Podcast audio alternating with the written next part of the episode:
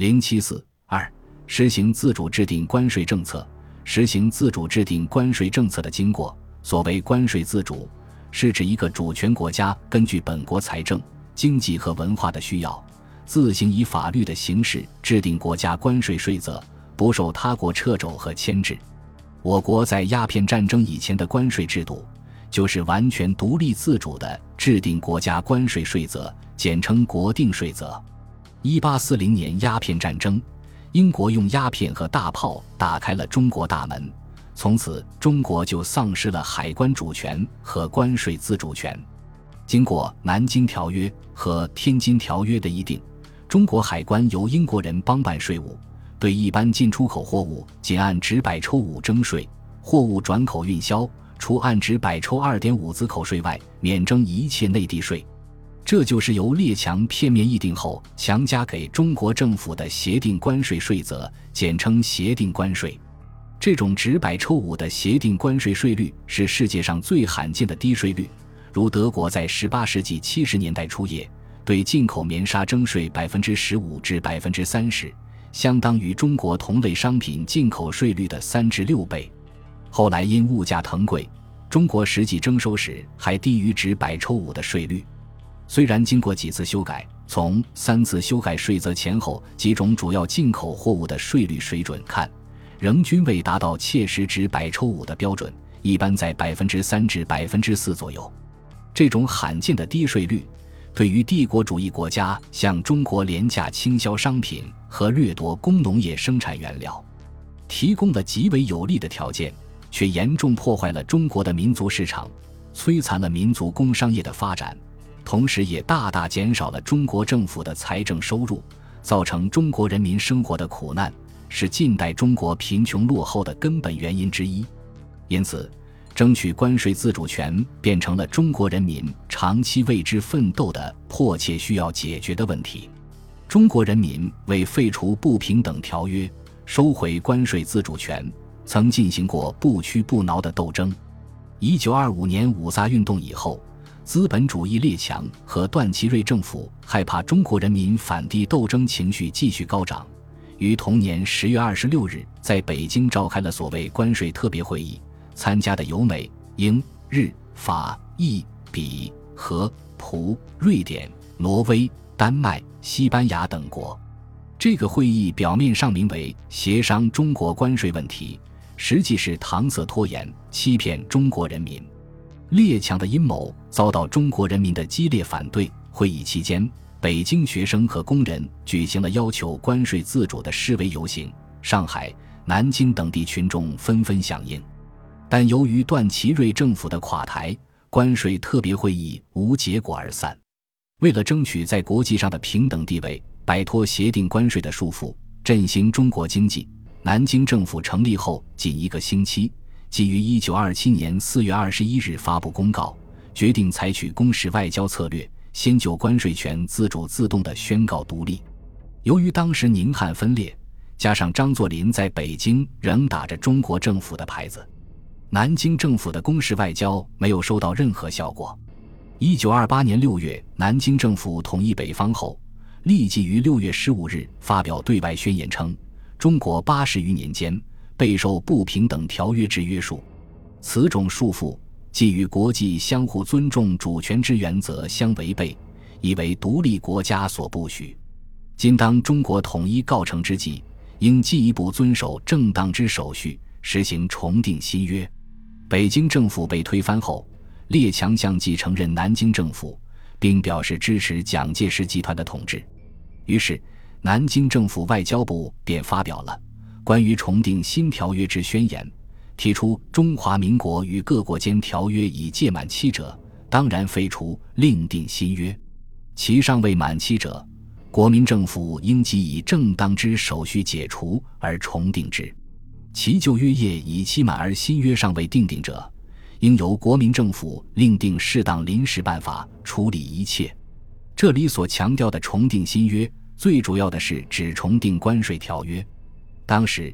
与中国签订不平等条约的有西班牙、意大利、葡萄牙、丹麦、比利时、日本、英国、美国、法国、荷兰、瑞典、挪威十二个国家，除前六个国家锁定条约已经期满外，后六个国家的条约尚未满期。起初，南京政府曾设想与签约各国集体谈判解决订定新约问题，但遭到拒绝后，转向与各国政府分别单独进行谈判。谈判按先易后难的顺序，首先派宋子文到美国周旋磋商，因宋与美交往密切。加上蒋介石与美国曾有密议在先，因此美国首先表示支持重订新约宣言。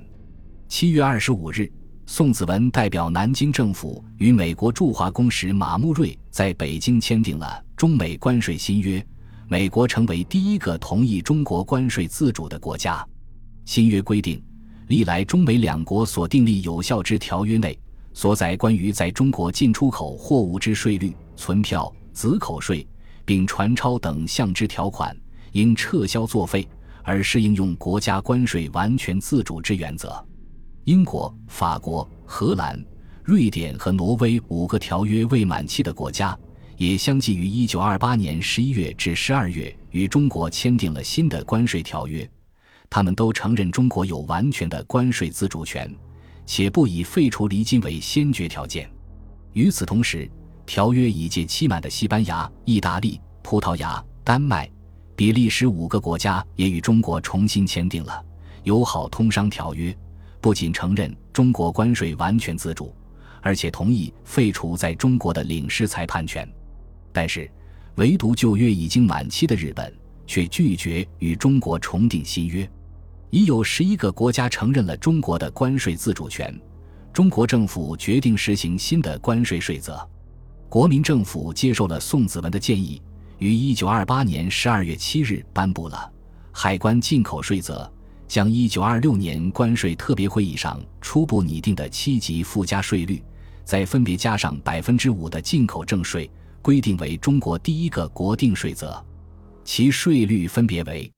百分之七点五、百分之十、百分之十二点五、百分之十五、百分之十七点五、百分之二十二点五、百分之二十七点五。决定自一九二九年二月一日起开始实施新税则颁行之时，二五赋税，没有特税即行裁撤。在实行海关进口新税则的同时，原与俄、英、日所定陆路边境减税办法一行取消，使水路、陆路关税实行同一税则。不过，此项新定差等税率仍系以一年为限。在这一年期间。财政部已令国家税则委员会从速调查货架，为一九三零年第二次改定关税税则做好准备。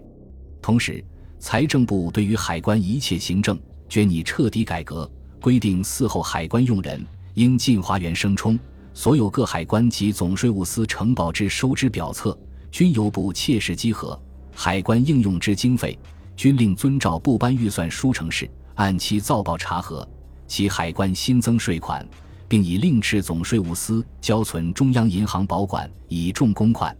新税则实施以后，南京政府虽然宣告中国的关税权已经自主了，但实际上这种自主权还受到很多牵扯。按最惠国条款规定，